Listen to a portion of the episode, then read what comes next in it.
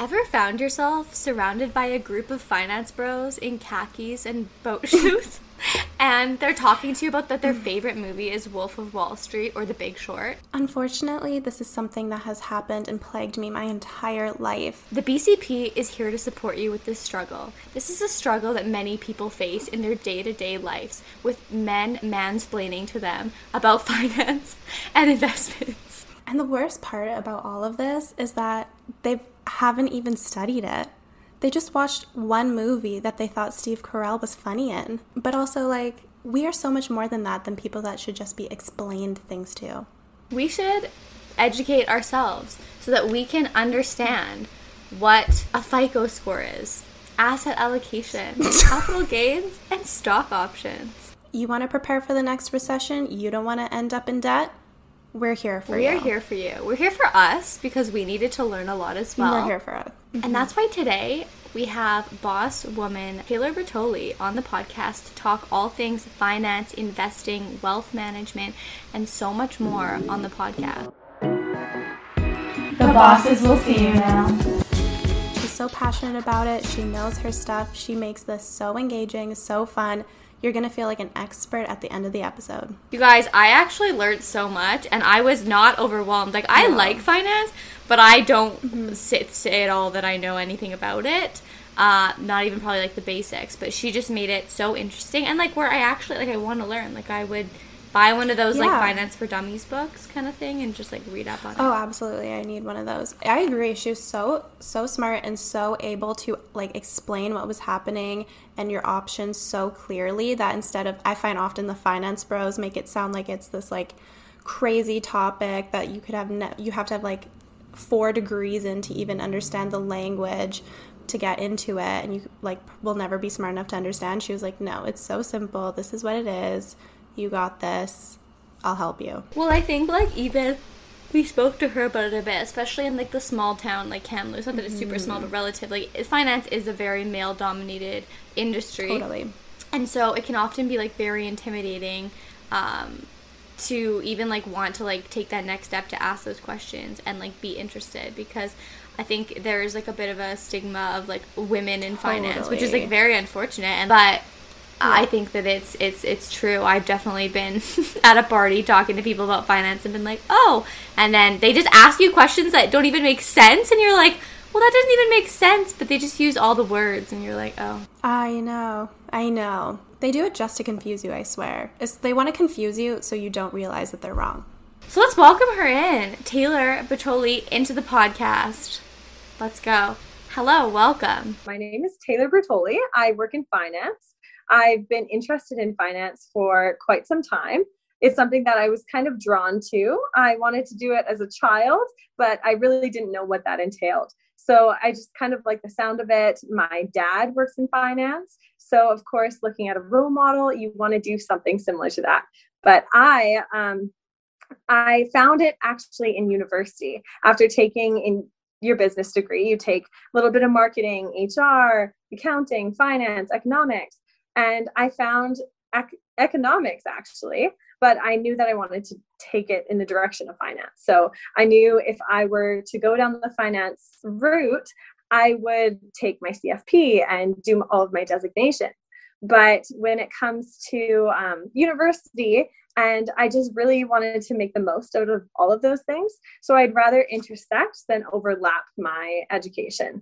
So I'd rather have something that's related than something that is um, the exact same. So I don't want to pay for the same thing twice. I want to get the most out of my education.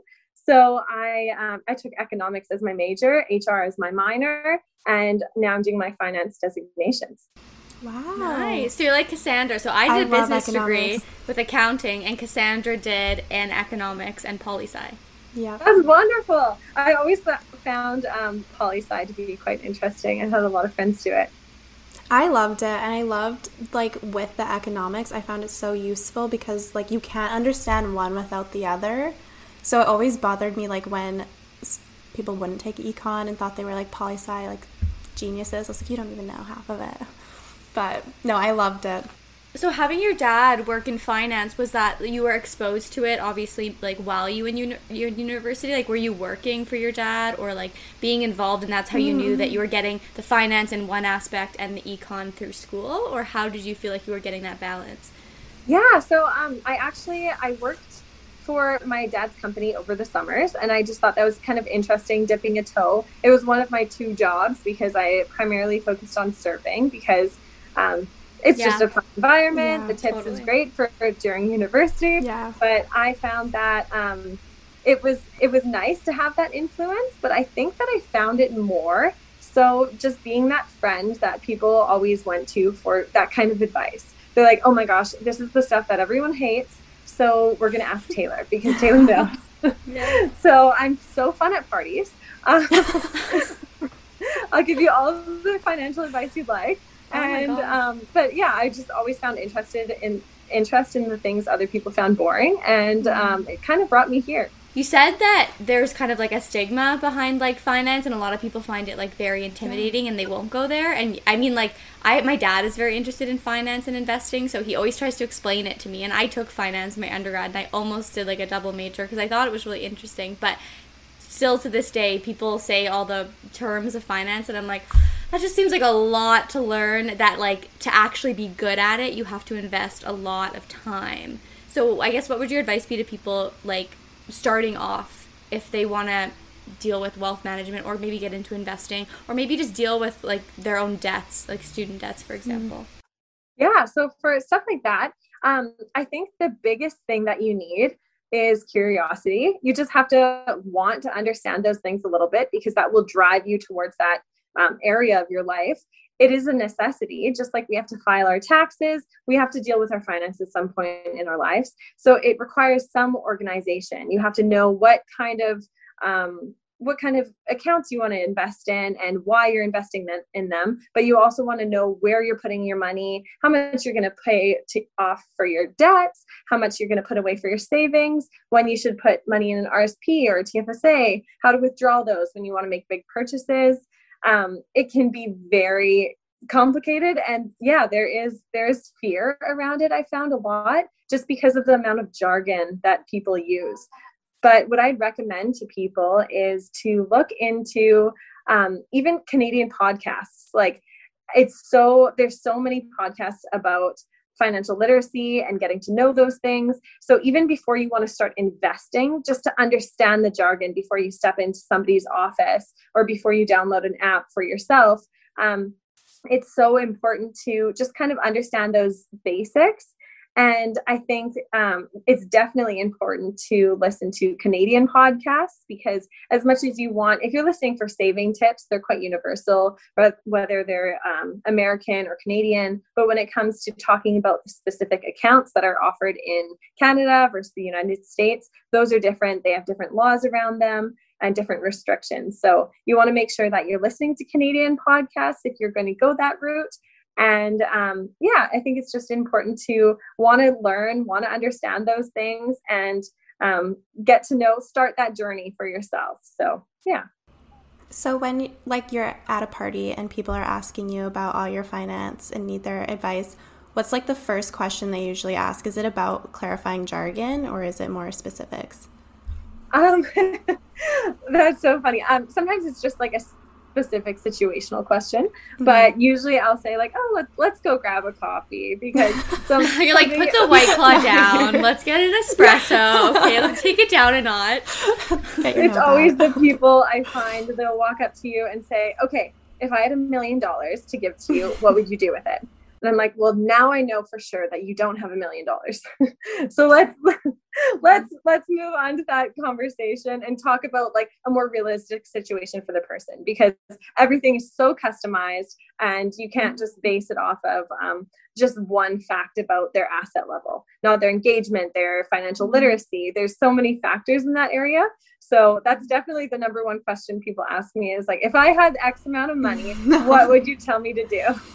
That's so funny. That's interesting that you said like based on your assets or wealth. I think people assume you can't start investing or look at savings until you have a certain amount of money saved or you're making a certain wage. So when should you really start? Is there a certain amount of money you should be making if saved to do it, or should you kind of get started in doing different things based on how much money you have?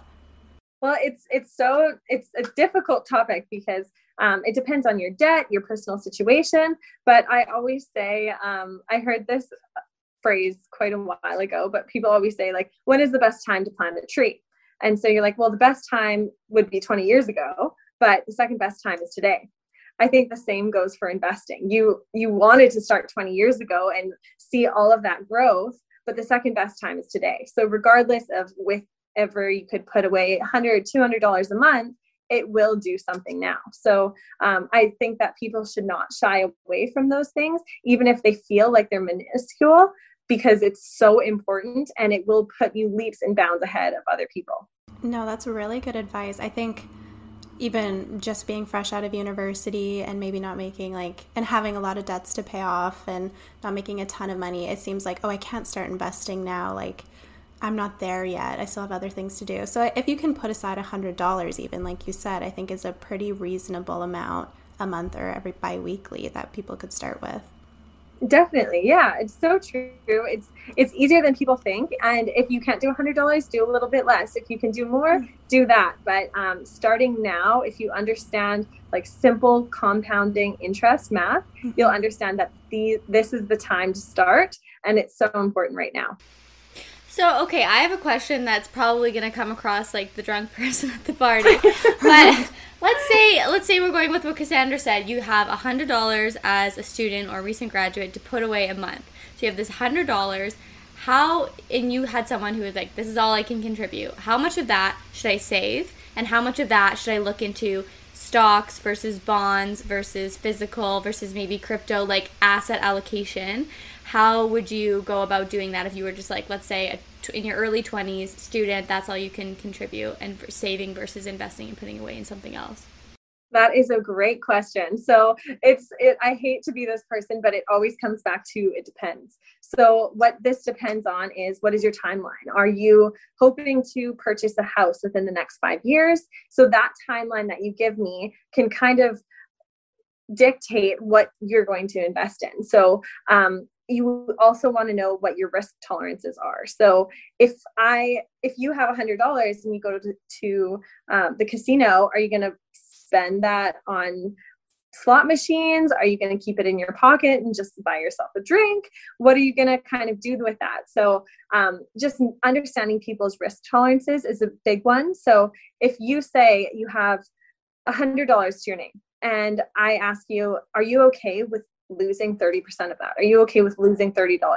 With $100, it's kind of hard um, to compare to, but say you had $10,000 to your name or $100,000 to your name. Are you okay with a 30% fluctuation? Because the, obviously, more risk, more reward. So you can realize more of that. So when you think of it in terms of your personal investments, you have to understand, yeah, what are your risk tolerances? How how are you going to do that? Um, and then how much do you have obviously to go to your debt to those things but um and when do you want to withdraw this money?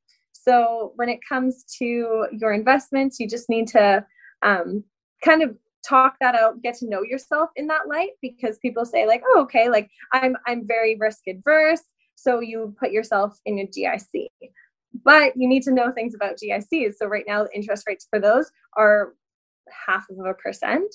And do you want your money locked away for that long for a half a percent return? Or are you willing to see some sort of fluctuation and maybe get 10% or more than that? So of course um, that kind of also goes into um, what i always say that everyone should have a cash wedge or an emergency fund so that is a portion of your portfolio that is three to six months of living expenses. So I think your number one priority at this time is to build up that cash wedge. So if COVID were to happen and the government didn't jump in with, um, we didn't have fiscal and monetary policy kicking in, what would people do if they lost their jobs? I think so many people would default on their mortgages, and those scary, real things could happen. So, to have that blanket to save you in those downturns is so, so very important. So, I think your number one is to build up that cash wedge. So, cash wedge is something like bonds and lower risk because that part is the part you want to withdraw in in downturns. So um, if you had say 30% in bonds and they fluctuated, they went down about 5% in COVID, whereas you had the rest of your money working for you more, your dividend paying companies um, and other securities. So if those went down, say 20%, the other went down 10%, you'd want to withdraw the money from the portion that went down the least because that is your safety amount. The other part is the generator. Of course, it's more volatile, but it will recover mo- more and you will probably see more return from that. So when you see that more return, you can replenish your cash wedge and bring that back. I have all of the graphs to explain these if you're interested. Amazing. yeah. I love graphs. It's so exciting stuff. But um, yeah, so I think that the number one thing, which is to be um, make a, an emergency account for now and mm-hmm. have some of that be lower risk, some of that higher risk if you're willing to see some fluctuation, but it just depends on the person. Right. Right. So, so how important? Oh, sorry. Go ahead. How important do you think is goal planning when you're trying to think about saving? I think you mentioned it a little bit, like having an idea of what that big purchase might be, if it's a house or a car. Like, do you find that a lot of people come in and have no goals and just want to save and make a ton of money, and then you have to direct them to that goal making? Um, sort of. So for the most part, people have um, whether they call it a goal or not, they have something that they're striving towards, whether that be a comfortable retirement. Um, we just work on defining something like that for them. If it's buying a house or buying a car, making those big financial purchases, it also comes back to the timeline. So if you if you gave me a million dollars and said, "Hey, I want to invest all of this in real estate in four months," I'm going to give you something that is very low risk because I'm not willing to have you lose 20% or 10% even in that short amount of time that you time frame that you've given me kind of thing. So um, goal planning is very very important but people might not see it as their goals. They're just like oh yeah i'm saving money. This is what's happening. But um, it's very nice to identify those things. So say if you have um, you have your goals and you want to allocate in five years 30% of your money to this and then the rest goes to your retirement then we would we would choose accordingly with your investment funds. So you would say then that like diversifying your investments is like a smart thing to do then not just going all in the super safe or the super risky like having diversified investments is the way to go? Definitely. I i 100% believe that. What are some signs that you should either hold on or let go well, you can kind of look in the um, just in the market fluctuation. So you know how the economy works, and when when people say every eight years there's going, um, going to be somewhat of a, of, of recession. So um, looking at that, and you see, you know when the the economy is peaking. You know, when like businesses are starting up, less are closing down, more are opening up, everything's doing well, the markets are doing well. Um, you might see a, an indicator. I don't know if you listen to the Indicator podcast by NPR, but I'm a huge fan. so they're. it's it's wonderful.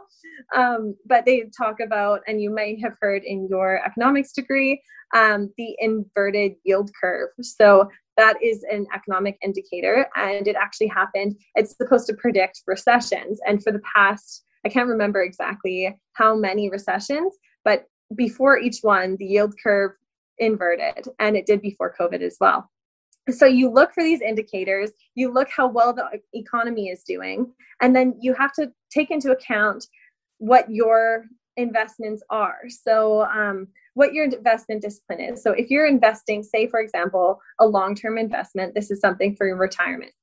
You have chosen companies that you've looked at the price earnings ratio, it's not really inflated. So you bought it at a price where it was kind of lower in in regards to its valuation kind of in the market. So you know the company is a profitable company but it's it's down right now because say expectations in the market. So you bought that company at a really good price and they're making profits they're doing well. Nothing is fundamentally wrong with that company. It's hard to compete with it's hard to replicate it's hard to live without. Those three things are so important in long-term investments because it's hard to compete with those things So if you have a company like that and you see a recession coming, maybe that might be a time that you want to switch to something a little bit more safe, maybe a bond or something. But uh, if you're just looking to passively invest and not worry about your personal investments, and you've chosen companies like blue chip companies, dividend paying companies, say, for example, RBC, um, you can hold on to those during the recession. And when it gets to the very bottom, what do you do? You buy more. So I always I love this scenario because um, people always panic when it comes to their money. But say for example, I'm going to ask you about this question. You have a house, you bought it for five hundred thousand dollars. You live in it. It's beautiful. You get so much value from it. You just love the place that you're living in. And all of a sudden, the housing market crashes and it goes down to two hundred thousand dollars. What are you going to do with it? Keep my house yeah, you're going to continue to live in it. It's still valuable to you, definitely. Yeah. So now, now, say, for example, you have $500,000 in the market. Mm-hmm. You know you own good companies, and it drops down to 300,000. And you're panicking, and you're like, "Whew, that that is a big reduction. What right. am I going to do?" And then it drops down to 200,000. Now, what are you going to do? Panic. well, and you bought it at five originally. Yeah buy more and then hope that it goes up and you make yeah. more money. Exactly. So so many people in in that scenario and it's it's wild working in um in finance and seeing people's reactions to that because their logic goes out the window and they keep thinking what if i'm going to lose more? I'm going to lose more i'm going to lose more and that's what contributes to the markets dropping even further because they're like i better get out now before i lose even more. But what's scary about that is instead of holding on they fundamentally crystallize their loss. And the way that they invest and see investing changes for the rest of their lives. So now, maybe for the rest of their lives, they're very risk adverse. They invest in low, um, low risk things, and they are going to see um, barely any return when they can when they could have seen a lot of it. So it's so scary in those times when the markets drop, people just want to withdraw their money that contributes to the prices of things falling but they miss out on the huge recovery. So this around covid we saw an incredible recovery and um, so many people missed out on that because they sold right at the bottom and crystallized their losses. So during covid when it was a time of like volatility maybe and people were freaking out was your job significantly harder because all of your clients were just kind of going crazy? Well, it's interesting. People definitely panic, but it was so cool to think that um, in 2008 and 2009, the same thing mm-hmm. happened. And I think um, people learned from that. Mm-hmm. And they saw that their panic was unwarranted when they came back from that. So um, I think that's that's something that's so important to note, um, and to hang on to that and just think like, okay, it's going to go back. I can relax. This isn't a problem. But um, people it's it's your cognitive and emotional biases. You're so scared. Like if you if you need to withdraw that money and you're about to buy a house with it and you crystallize that loss that is an issue. But that's why you have a cash wedge. That's why you have the time horizons and you look at those things and you say like okay am i going to invest this money in the next um, five years, am I going to hold on to it or am I going to withdraw it? So if you were planning on withdrawing that money, it would not have seen that much of a drastic change in volatility and you could have withdrawn that safely. Mm-hmm. So what would you say then to, to people? So listen to podcasts, try and like educate yourself and understand and like divvy up the time to actually like commit to understanding it, which I, I totally agree with.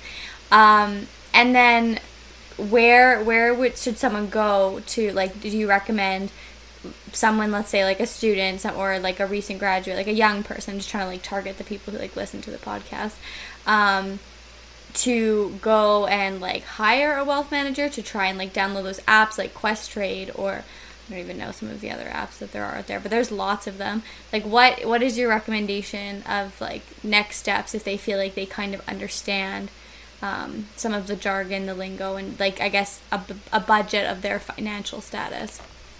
Yeah, so that's a wonderful question. Um, it's people always say like okay how do i manage my money? And i'm like you don't have to.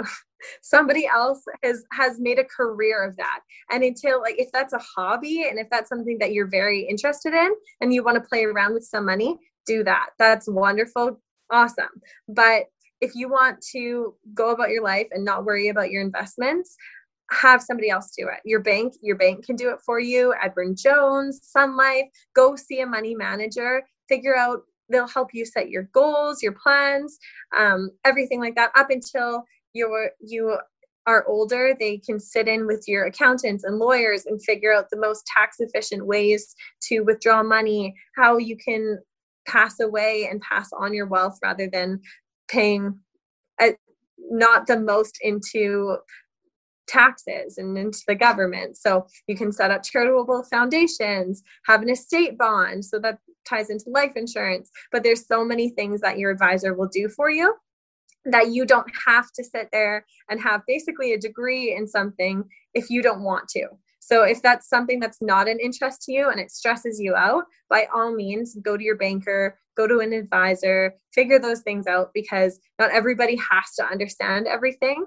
Um, that's why you hire other people. I know how to change my car oil. Do I want to spend two hours doing it when they take 10 minutes? No, I'll pay somebody to do that. And it is worth it for me to pay them to do that because that's that's their expertise. They have the equipment to do so and they can do it way faster than I could. So yeah, pay the professional in those cases. Yeah, no, totally. I think that's a really good point. Is that kind of what you do? Like, man, like you have clients and you manage it, or what?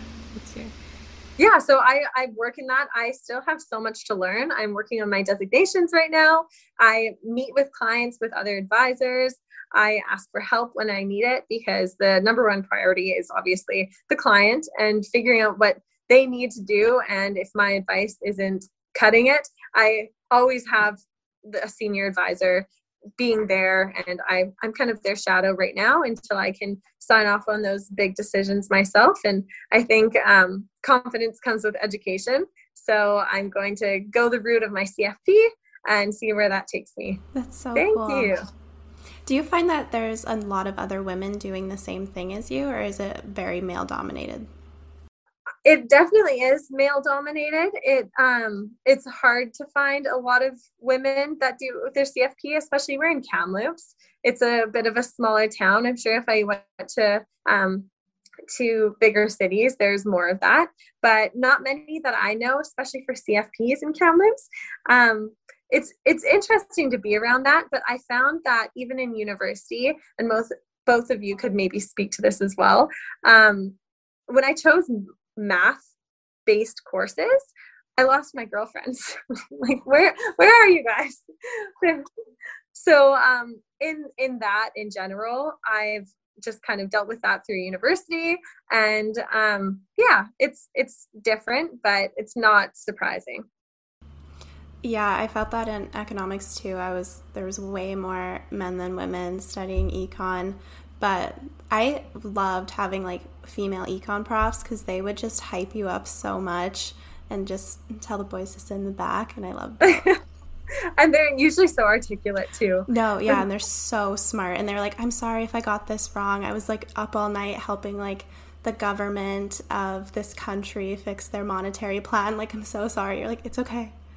It's totally cool." No, they're so incredible. So, what advice would you have for like another young girl looking to get into finance?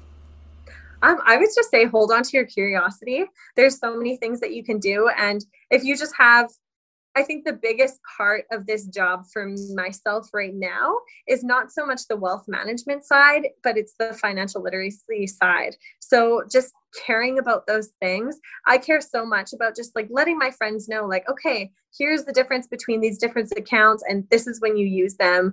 And just like holding on to that curiosity and knowing, like, okay, I only have X amount of dollars but that's not an only. That is something that's very important to me. That's my life right now. And um, you can yeah you can take that so many places.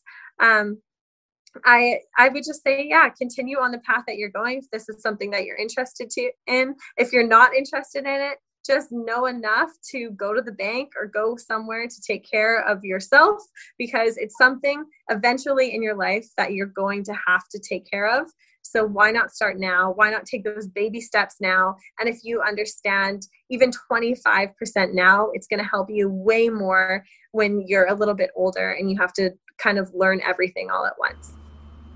That's awesome advice. I find it's so true. Like it's so empowering to learn about your finances because it feels like it should be, it's like a foreign thing that you don't know anything about and the more you learn, it's like the more empowering it is and you're not like avoiding it, like avoiding it and being like, mm, I'm just not gonna look there or go there. We're just gonna avoid that. But honestly, when you you yeah, I think that's interesting. We uh, interviewed a guest, and they'll they'll be coming on the podcast in the next couple episodes about like um, wellness and like kind of like self care. But I also feel like when you were saying that, I was like. You said you were like you have to do it for yourself anyways eventually right and so i'm like i feel like understanding your finances and investing in finances in a way is like a form of like self-care and self like awareness um, and well-being because it is something that you can't really avoid and why not put yourself in the best position to have like the happiest healthiest lifestyle that you want whether that's you know having a million dollars or not you know what i mean? Just having that safety net. It's so true. Yes exactly. When people say like wellness what are you trying to do? You're trying to eliminate your anxieties. You're trying to like calm yourself down. So if you find finance to be a point of anxiety why not try to eliminate it? It's like it can bring you so much peace of mind and that's what really finance comes down to. It's um it's so it's so simple to talk about like that but people don't see it like that because it gets to be so stressful. But it is your wellness, it is your mental health, putting your mind at ease, saying that you have this part of your life figured out and this part of your life will always exist. So why not why not tackle it when you can? Yeah, I feel like it's something that's so easy to kind of avoid and brush under the rug, but especially when you're, it is like a very intimidating thing, like you said, like initially up front. And there, often a lot of people have so many other things going on in their lives that they're like, I just don't have time to think about that right now. I'm just doing the bare minimum, trying to save and live my life but I do have to say, like, after talking to you, like, it does just like talking to someone about it who understands and isn't like scary about it. Yeah, passionate, but also isn't just you don't do it in an aggressive way where it's like, here are all of the terms that you know nothing about because I'm so smart and uh, like, give me your money, I'll invest it. Like, it's, I feel like more like, okay, like, I feel like when you talk to someone about it, you can understand it enough where you could feel comfortable and safe being like, okay, here is my money, here's a plan, let's do it together. Yeah, definitely. And it's so attainable. If you just have a small amount of money that you want to start putting away, you will be so surprised the difference between your book value and your market value. So, what you've invested, and then if you look at it five years down the road and haven't touched it, you will be impressed and you'll be so proud of yourself because um, one piece of advice my dad told me when I was a kid, he said, um, make your money work for you and buy things that pay you and I'm like, buy things that pay me. And I'm holding my like Polly Pocket purse. I'm like, what are you talking about? So, um, in that t- sense, I was like, what do you mean by that? But maybe invest in real estate, have your tenants pay your mortgage, invest in dividend paying companies and in the markets, and have that money generate more for you. And I think that um, it's so lost on people because they think it's the markets are a gamble. But unless you're a day trader and investing in very volatile things, it is not a gamble. It's money working for you. So you don't have to work as hard. You work harder, you smarter. Yeah, I love that. I I've heard that that saying before. It's a good one. Like, and it's very mm-hmm. yeah, I love that. So now, when all the drunk people come up to you, you Taylor, you can just tell them to listen to this podcast yeah. episode as the answer to yeah. if you have a million dollars, what do we do with it? Just tell a them little to. Plug. yeah, exactly. Just be like, um, this is my spiel. Actually, this mm-hmm. is what this is my answer to that. Is there anything else though that you feel like you really wanted to talk about that we didn't touch on that you wanted to share and, and get across? Um, not necessarily. I think I'd just like to kind of recap and sum up the most important things to me are create a emergency fund so that years down the road our economy as like young people moving into the workforce have a safety net because generations in the past have not had that. And it doesn't look like our savings rates are as high as they were before, and they're not as high as they should be. Um, that safety net and that security blanket will take you a long way. And start investing young and early. Understand the differences between a few things. Um, one thing that I might like to touch on because people ask me about this all the time they say, okay, when do I invest in my RSP compared to my TFSA? And so your RSP, just to break it down a little bit more simple, is your registered retirement savings plan. And your TFSA is your tax free savings account. So um, with those, the RSP is something that if you put money into it, it takes off of your annual income and you are deferring your taxes to a later date. Because when you withdraw that money you will be taxed on it. But right now say you're making $100000 a year and you put $20000 into your rsp it will bump you into a lower tax bracket for now. So you're paying less taxes on it on your income you're not paying taxes on the portion that portion that you contributed and now your your 80s roll around and you withdraw that money. So you're withdrawing that, say you're taking $60,000 a year in income, you're withdrawing that at a much lower tax bracket. So an RSP is in place to defer your taxes until your retirement and encourage your savings. So when to contribute to your RSP is um, I always say after you've maxed out your TFSA because that is tax free or if you want to bump yourself into a lower tax bracket, or if you have an employer that will match your contributions because we don't say no to free money. So that that is very important. And then your tax-free savings account, you don't um, get those credits on your income when you contribute to your TFSA, but you can keep your money in there. You you are not taxed on withdrawals at all, and you're not taxed on the interest that you earn. So I would recommend maxing that out. There's a contribution limit each year. This year was 6,000, last year was 6,000. They adjust it with inflation and those kind of things, but um, max that out unless you need to bump yourself into a lower tax bracket or you have RSP matching. But um, and then you can start worrying about your RSP after that. Thank you. That yeah, that's so helpful mm-hmm. and educational for so many people and no, myself I included. I needed to be reminded yeah. of that one for sure.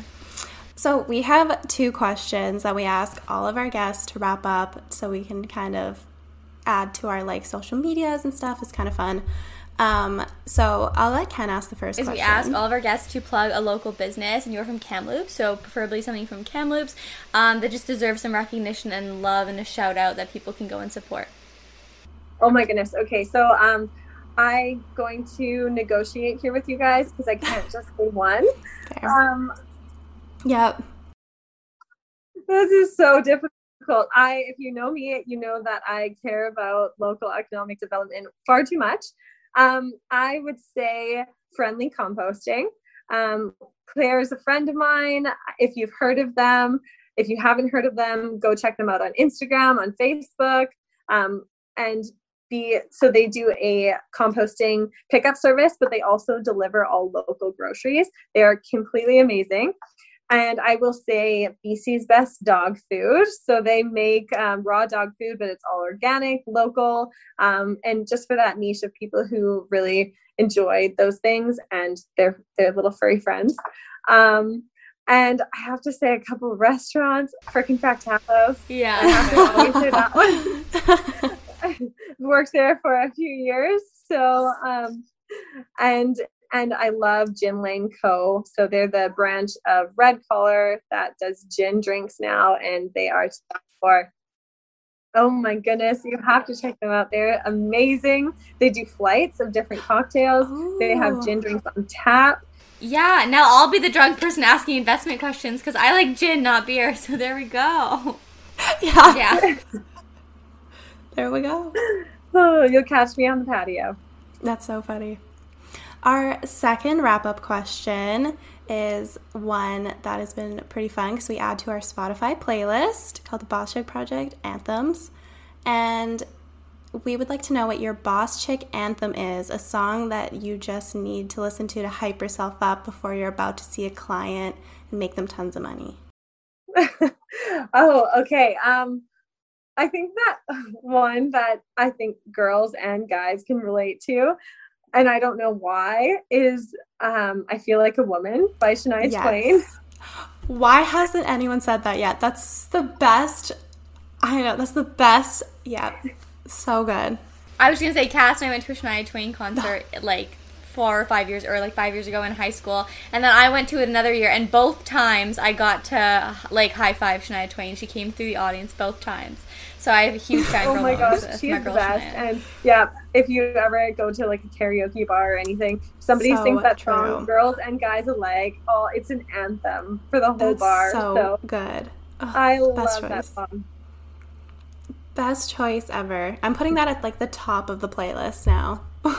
My heart. I'm so glad. My girl Shania. Right? Yeah. She would love oh, this episode. Love Shania. I'll I'll at her. Yeah. She we'll, we'll DM it to her. We'll DM her the episode. Honestly, she's an angel knowing Shania Twain. Not like I know Shania Twain, no. but like, I mean, I did hug her, get a selfie with her, and she retweeted me twice. So I mean, we. I'm not saying we're like super close, but she wow. oh my gosh, that is amazing. Yep, she was my first concert that I went to. And one fun fact about her that relates to finance: she has never bought a brand new car. She's only bought used cars. Oh, really good for her. She's so smart. Yeah, and she can also pay if they break down, so she doesn't need yeah. warranty. Well, so thank you so much for coming on the podcast. Uh, we really appreciate it and for sharing your knowledge with the video. Thank you so much for having me. It was wonderful experience being on my first podcast. Thank you so much. I needed that so badly. I have no idea. I've been maybe sort of avoiding looking at my bank statements, and that changes today. You're like, I believe in astrology, but not the stock market. Totally. Absolutely. You're completely right. Like, I didn't believe in it. Like, I've just heard so many things about its failing. One can only be real astrology or the stock market, both cannot coexist. One's made up. Pick one. No, I know. But like I found like it's so interesting that she's done economics. So I found like her explaining things in terms that are more common in like economic study made it so much more understandable to me. Mhm. Mhm.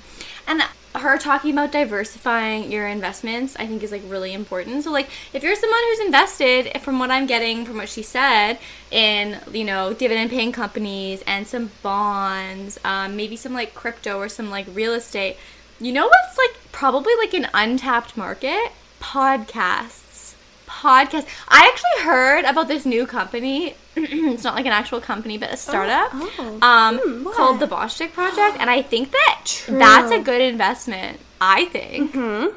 That actually rings a bell to me. I've, I've actually heard it's the best podcast out of this like local town called Kamloops. Maybe the only one in Kamloops, but like it's the best. It's making waves. Mm-hmm. Everyone's listening to it. Everyone's talking about it. I will walk down the street and people are like, "Oh, like Boss Chick Project, you should listen." So it's really taking over. It's a niche market. Yeah. There's not a lot going on, yeah. but low risk. she said, low risk, low reward also, but low risk. High reward. High reward. Reward. Rewarding. Well, we have to make money before we can like pay them out money. So like, but you know, high, high reward long term. No, you. It's good to be one of the first investors. You know, like we're a startup. It's good to be one of the first. You could you could probably get a board position if you wanted. Yeah, it's like, do you invest in your RRSP or the BCP? Like, which one do you invest in? I don't know. I don't know. Which one's going to be there for you at retirement? Probably the BCP, but yeah, we'll talk to you.